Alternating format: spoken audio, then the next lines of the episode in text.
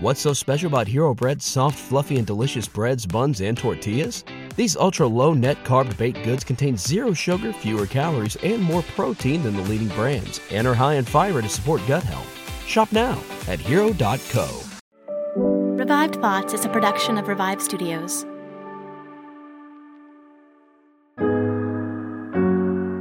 This is Troy and Joel, and you are listening to Revive Thoughts.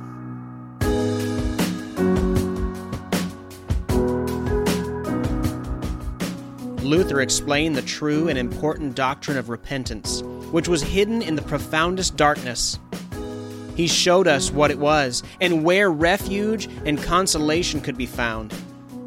Every episode, we bring you a different voice from history and a sermon that they delivered today. We're listening to a sermon by Philip Melanchthon. It was preached in 1546 at the funeral of Martin Luther. Joel, this is a really cool episode. Uh, we have done a funeral sermon way back in the past, uh, but it not not we've only done a couple, but they really are usually really good sermons. And this one, the last one we did was by actually some famous people as well. John Wesley was giving the funeral sermon for George Whitefield. That one was really cool. But I'm really excited about this one where Philip Melanchthon is giving the funeral sermon of Martin Luther hmm. or the eulogy. It's kind of incredible that we even have something yeah. like this. And it just, it, you, you think about it and you're like, man, this is probably going to be pretty important. Now, before we go into the, the, the backstory as we do, I did want to give a special shout out. The person who read this sermon for us is Clay Kraby, and he runs the Reasonable Theology podcast.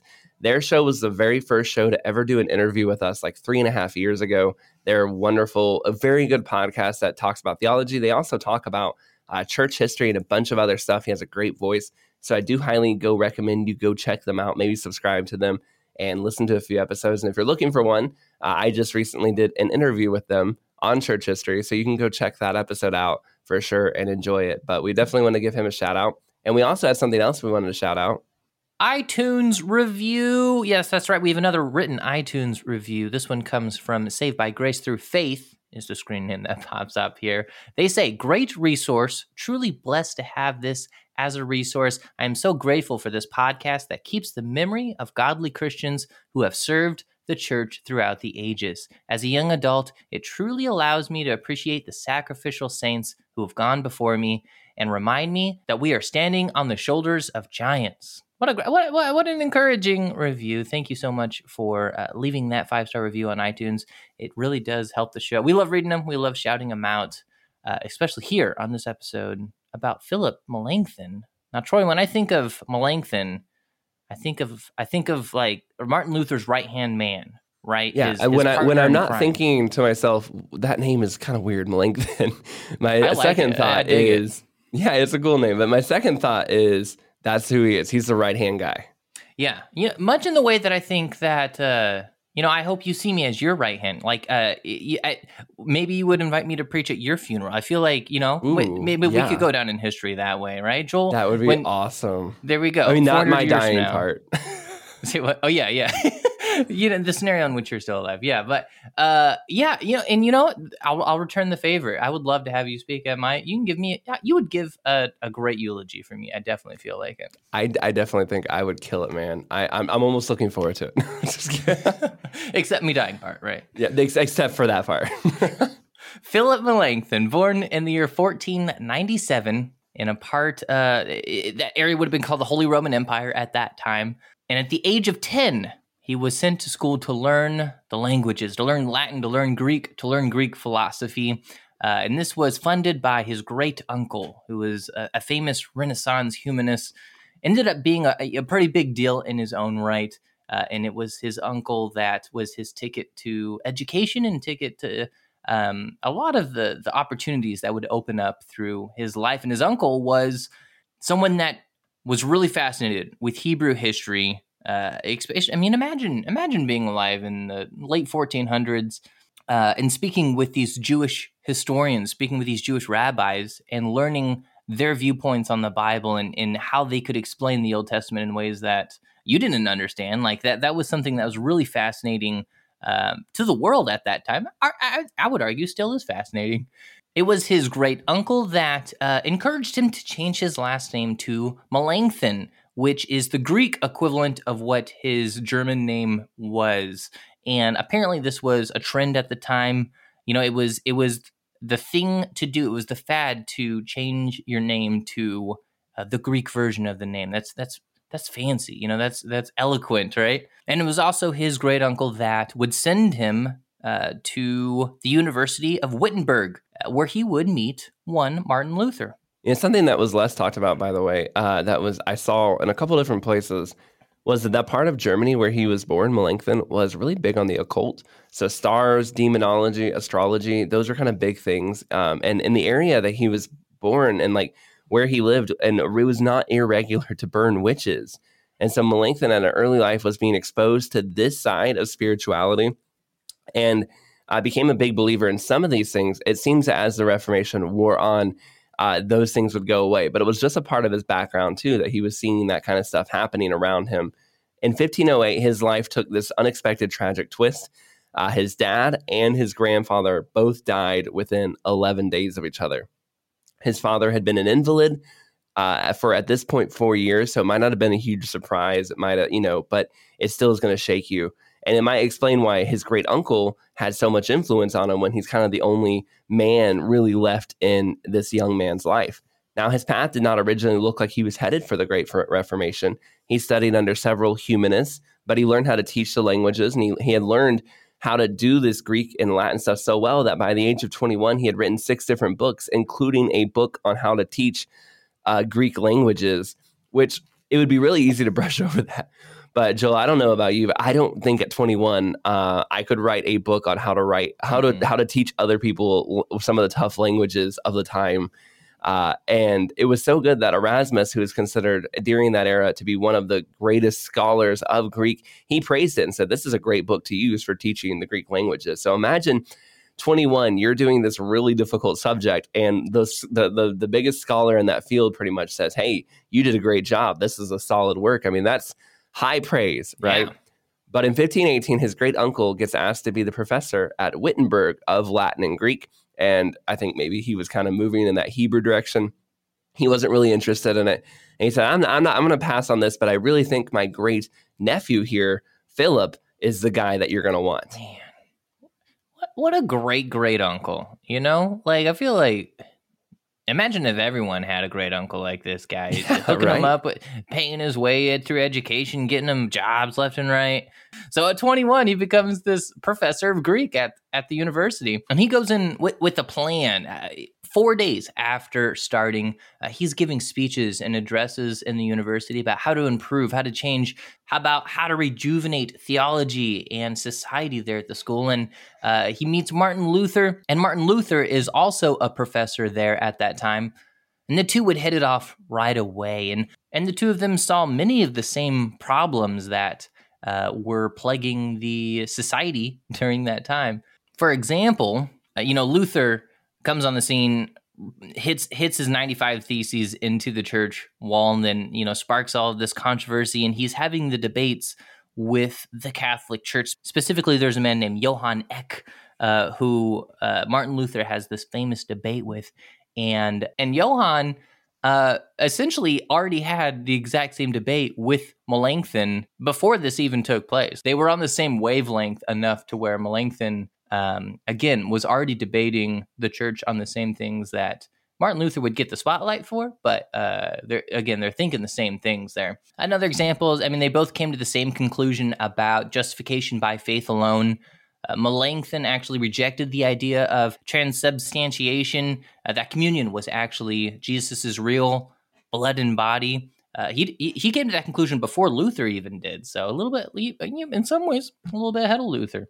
Melanchthon was very busy at this time of his life. He'd begin his days at 2 a.m., as wake up, 2 a.m., and he'd be teaching his lectures on Greek by 6 a.m., which we've talked about this, Joel. I, how do you do that without an alarm clock? I, um, I, I think it'd be very difficult. Apparently, I've, I've asked somebody this, and they said that you have to like listen to the animals that are moving and like the guard and mm. watchmen. It's, no, it's no, I've lot. totally seen. I've seen like they would like hire uh like people to to use sticks to poke your windows, oh like goodness. tap on your windows.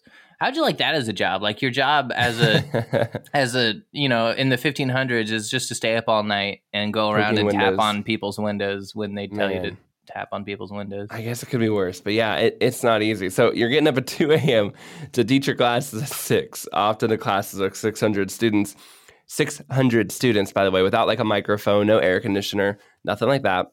Despite that, he found time to court Catherine Krapp, and the two of them got married in 1520, would have four kids together. Luther encouraged Melanchthon to do a lecture on Paul's letter to Romans, which this is famously what the kind of the catalyst for Luther changing his theology was, was going through Paul's letter to the Romans. Melanchthon did so and wrote a book in 1521, which became his cornerstone, one of his big, impactful works. The English title is called Theological Commonplaces. Although it would be revised three times before he, he died, this became the first Reformation style systematic theology. And it went from scripture, not just church tradition, and Melanchthon argued new ideas and better ideas on sin, will, works, grace, things like that. The book may not be one you're reading today, but it was very impactful at the time. Luther said it was so good he thought it should be canon. Uh, University of Cambridge made it required reading. Queen Elizabeth I basically tried to memorize it so that when she had to speak with the bishops, she could speak intelligently on subjects of theology. Yeah, and despite all that, uh, Melanchthon was a humble guy. He he hated he hated promoting his work, even though they were wildly successful. There's a commentary he wrote on on First Corinthians and another one on John that he was basically forced to publish uh, because he was too shy. He didn't he, didn't- he, he didn't think it was good enough. You know, I don't know. I, don't think he had like self esteem issues, but. Uh, he definitely wa- wasn't about raking in the the success. He was also really pivotal in a lot of different decisions, a lot of different organizing. Th- he was good at organizing things, and so uh, what you know, this new Protestant movement that's happening. Uh, he was instrumental in organizing and forming a lot of the new Protestant churches that were popping up and giving input and structure to how services were conducted. It- it's new, like it's all it's all new. If you're not doing it high church style of the Catholic Church, what is what does a church service look like? Like nobody, you ha- we had they had to come up with what that structure looked like. And another aspect to what the Protestant Reformation was that I found really fascinating was the educational system, right? Because all of the schools were Catholic schools. And so now that reformers aren't going to Catholic schools, wh- there's nowhere for their children to be educated. And so uh, he came up with essentially just a, a- school system, a school district, school zones, a, a method, a formula, a structure to what schools could be like and, and would be like. He wrote the curriculum for all of this stuff. And Melanchthon's plan for educating children uh, became law, and the first public schools in Saxony and 56 cities asked for his help in founding schools uh, to follow his education plan.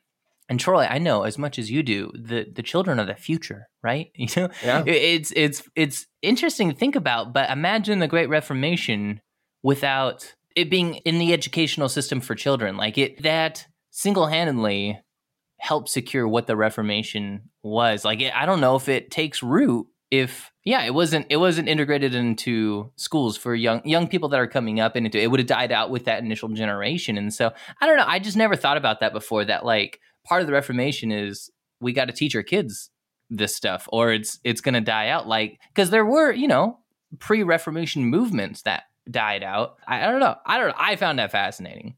No, you know what, Joel? Actually, uh, put a pin in this. I think there's a deep dive in this discussion because uh, there's actually a well-known strategy that the Catholic school, the Catholic uh, Church used to try to pull the German church back in was also by aiming after their children in a special way. So let's put a pin in this. Mm. I've got some ideas because this you're not wrong. This educating the children is so important, not just in this moment in history. There are lots of people who are like the children have to be educated first. But I do think when we yeah. study church history, that that aspect of education does get forgotten. So let's put a pin in that and do, come back to it for a revived thoughts, um, uh, revived conversation yeah there we go and not just the schools for students, young students. Uh, Melanchthon was also involved in reforming several different universities and also in founding a few universities. So again, this guy is having a big role in the world of education and academics. What's so special about Hero Bread's soft, fluffy, and delicious breads, buns, and tortillas? Hero Bread serves up 0 to 1 grams of net carbs, 5 to 11 grams of protein, and high fiber in every delicious serving. Made with natural ingredients, Hero Bread supports gut health, promotes weight management, and helps maintain blood sugar. Hero also drops other limited edition ultra low net carb goodies like rich, flaky croissants and buttery brioche slider rolls. Head to hero.co to shop today.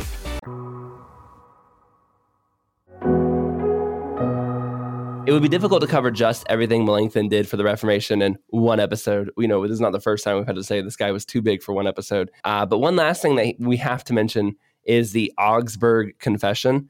This is the statement of shared beliefs that became the primary statement of the Lutheran churches. And it also became a very important document for Protestant churches, a shared idea, a confession of what we believe and how are we, you know, different. What are we going to stand on that's different outside of what the Catholic Church is saying. This was a summary in, of Luther and Melanchthon's ideas, although Melanchthon gets kind of more credit because he wrote it, and even Luther was like, I don't know if I agree with everything in that. So it's it's definitely both of their ideas, but it also leans a little bit more on him. Melanchthon did have some issues. Uh, some people said he was too soft, too conciliatory towards Catholics, for example. Uh, yet, despite all these things, Luther and Melanchthon were a team. Luther would win the hearts of the people, the peasants, everybody loved Luther. But Luther did not always win the hearts of other academic elite kind of people. Melanchthon, on the other hand, he was really good at reaching those academic universities and those people who were scholars and bringing them over to their side. And without Melanchthon, uh, Luther's ideas would have gotten lost. It's actually interesting. Joel said uh, you know, he kind of there were other proto reformers. That's very much it. Without Melanchthon writing down the books, uh, Luther would have probably might have been just another John Huss that he did well, but he wasn't able to win. But because Melanchthon was there to write the books down, to get it in the hands of scholars, to change universities, to change the education system, Luther's ideas lasted longer than just Martin Luther. Yeah, so in the in the later years of their lives, Luther and Melanchthon were not quite as close as they were in their earlier years, but when Luther died, Melanchthon said, quote, "Dead is the horseman and chariot of Israel who ruled the church in this last age of the world." End quote. He then went to deliver this eulogy at Luther's funeral.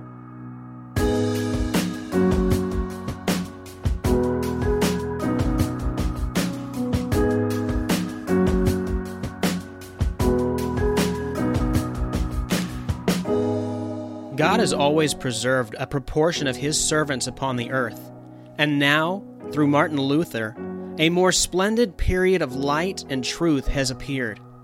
Solon, Themistocles, Scipio, Augustus, and others, who either established or ruled over mighty empires, were indeed truly great men, but far, far inferior to our illustrious leaders Isaiah, John the Baptist, Paul, Augustine, and Luther and it grows us to study this distinction. What are these great and important things which Luther has discovered for us, and which render his life so remarkable? For many are clamoring against him as a disturber of the church and a promoter of inexplicable controversies. Luther explained the true and important doctrine of repentance, which was hidden in the profoundest darkness he showed us what it was and where refuge and consolation could be found. He taught the statements of Paul respecting justification by faith and showed the distinction between the law and the gospel, civil and spiritual justification. He pointed out the true principle of prayer and exterminated that heathenish absurdity from the church that God was not to be invoked if the mind entertained the least doubt upon an academic question he encouraged men to pray in the exercise of faith and a good conscience to the only mediator and Son of God who is seated at the right hand of the Father. He told us not to pray to images or to see saints according to the shocking practice of the ignorant multitude. He also pointed out other services acceptable to God, and he was a role model himself in all the duties of life. He separated the immaturities of human rites and ceremonies, which often prevent, instead of promoting genuine worship, from those services which are essential to obedience.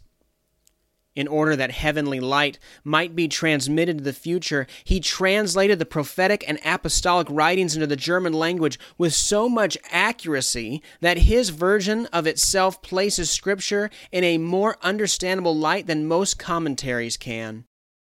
But he also published many expositions upon the sacred writings, which, in the judgment of Erasmus, by far excelled all others just as it is recorded about those who rebuilt Jerusalem. With one hand they laid the stones, and with the other they held the sword. In the same way, while Luther composed notes on Scripture full of heavenly instruction, he also waged incessant war with the adversaries of evangelical truth when it is recollected that this truth, especially the doctrine of faith and the remission of sins, is not discoverable by the merely human eye, it must be acknowledged he was taught by God.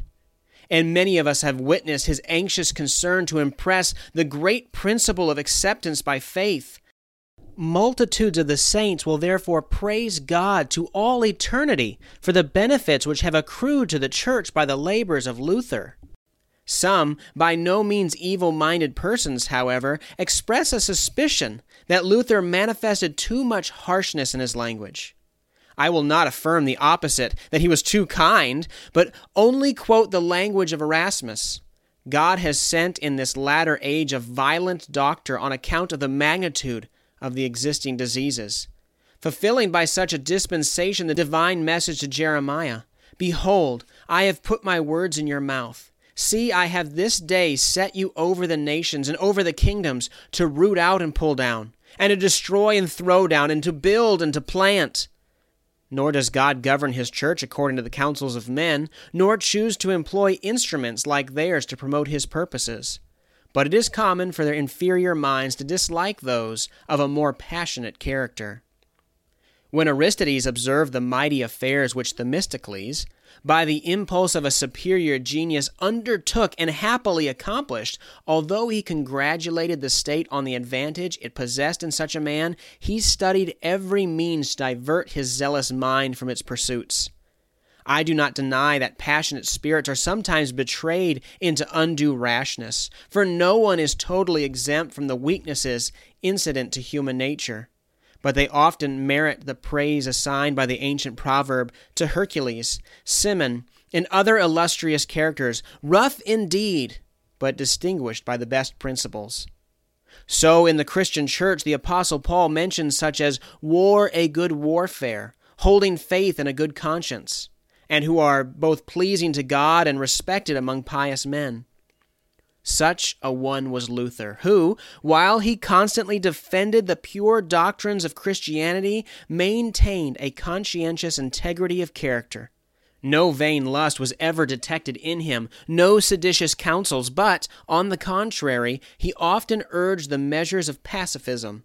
And never, never did he blend political articles for the growth of power with ecclesiastical affairs. Such wisdom and such virtue, I am persuaded, do not result from mere human skill or diligence, but the mind must be divinely influenced, especially when it is of the more rough, elevated, and passionate cast, like that of Luther. What will I say of his other virtues? Often have I myself gone to him unaware and found him sobbing in tears and prayers for the church of Christ. He devoted a certain portion of almost every day to the solemn reading of some of the Psalms of David, with which he mingled his own prayers amid sighs and tears. And he has frequently declared how frustrated he felt against those who were hurried over devotional exercises through laziness or the pretense of other occupations when a variety of great and important deliberations respecting public dangers have been pending, we have witnessed his prodigious vigor of mind, his fearless and unshaken courage. Faith was his anchor, and by the help of God he was resolved never to be driven from it. Such was his penetration that he perceived at once what was to be done in the most perplexing situations. Nor was he, as some say, negligent of the public good or disinterested in the wishes of others, but he was well acquainted with the interests of the state. He was preeminently wise in discovering the capacity and attitudes of all around him, And although he possessed such extraordinary acuteness of intellect, he read both ancient and modern ecclesiastical writings with all eagerness. He would read histories of every kind, applying the examples they showed to existing circumstances with remarkable speed. The undecaying monuments of his eloquence remain, and in my opinion, he equaled any of those who have been most celebrated for their resplendent powers of speech through history. The removal of such a character from among us, of one who was endowed with all the greatest intellectual capacity, well instructed and long experienced in the knowledge of Christian truth, adorned with numerous excellencies and with virtues of the most heroic cast, chosen by divine providence to reform the Church of God, and cherishing for all of us a truly paternal affection. The removal, I say, of such a man demands and justifies our tears. We resemble orphans, bereft of an excellent and faithful father. But while it is necessary to submit to the will of heaven, let us not permit the memory of his virtues and his good offices to perish. He was an important tool in the hands of God of, of public good. Let us diligently study the truth he taught, imitating in our humble situations his fear of God, his faith, the intensity of his devotions, the integrity of his pastoral character, his purity, his careful avoidance of untrustworthy counsel, his passionate thirst for knowledge. And as we frequently meditate upon the pious examples of those illustrious guides of the church, Jeremiah, John the Baptist, and Paul, whose histories are transmitted to us, let us also frequently reflect upon the doctrine and course of life which distinguished our departed friend.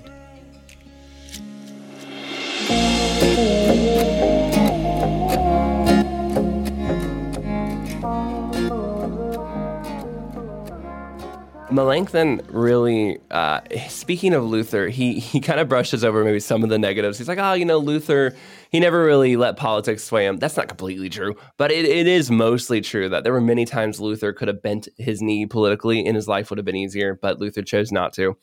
And I do love that Melanchthon, in the middle of the eulogy to Martin Luther is like, so, you know, some people accuse Luther of having rough language. You know, like, it's true. I, it's funny that he's mentioning these things, these same things that 500 years later we still talk about with Martin Luther. Like he's a little too political or he was a little too uh, rough on his language. And yet, Melanchthon, who knew Luther well, who would end up carrying the torch after Luther, still has nothing but extremely high praise for Luther.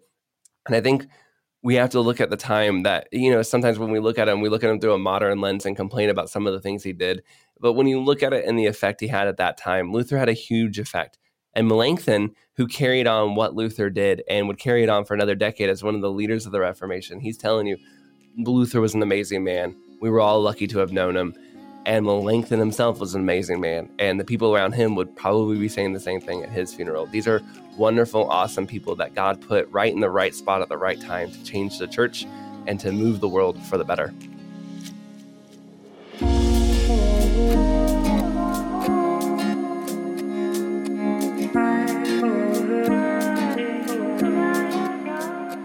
Thank you for listening to today's episode of Revived Thoughts. Today's sermon was narrated by Clay Kraby, who, uh, again, Troy, you you got to be on this show, right? Yeah, I got to be on his podcast, Reasonable Theology. We told you at the beginning, go give it a subscribe and listen to it. It is great. It's been around for years. Uh, and he enjoys meshing church history and theology and things like that together, doing a really wonderful job. He has a beautiful website, actually, too. He has one of the nicest websites in the game. Um, go check out his stuff and go, if you're not sure where to start, go listen to the recent episode. I was on his show talking about why church history is important getting asked some good questions and, and some thoughts that I had not been asked before, which was pretty fun. So go check out what he's doing there over at Reasonable Theology, and I think you will find that it is definitely worth your time. This is Troy and Joel, and this is Revive Thoughts.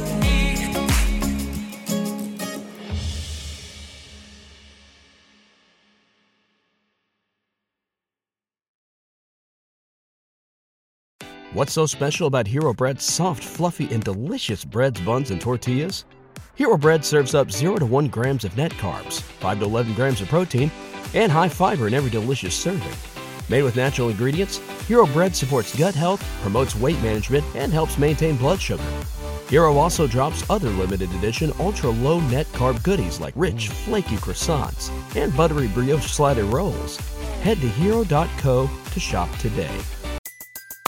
Everybody in your crew identifies as either Big Mac Burger, McNuggets, or McCrispy Sandwich, but you're the filet fish Sandwich all day. That crispy fish, that savory tartar sauce, that melty cheese, that pillowy bun. Yeah, you get it every time. And if you love the Filet-O-Fish, right now you can catch two of the classics you love for just $6. Limited time only. Price and participation may vary. Cannot be combined with any other offer. Single item at regular price. Ba da ba ba ba.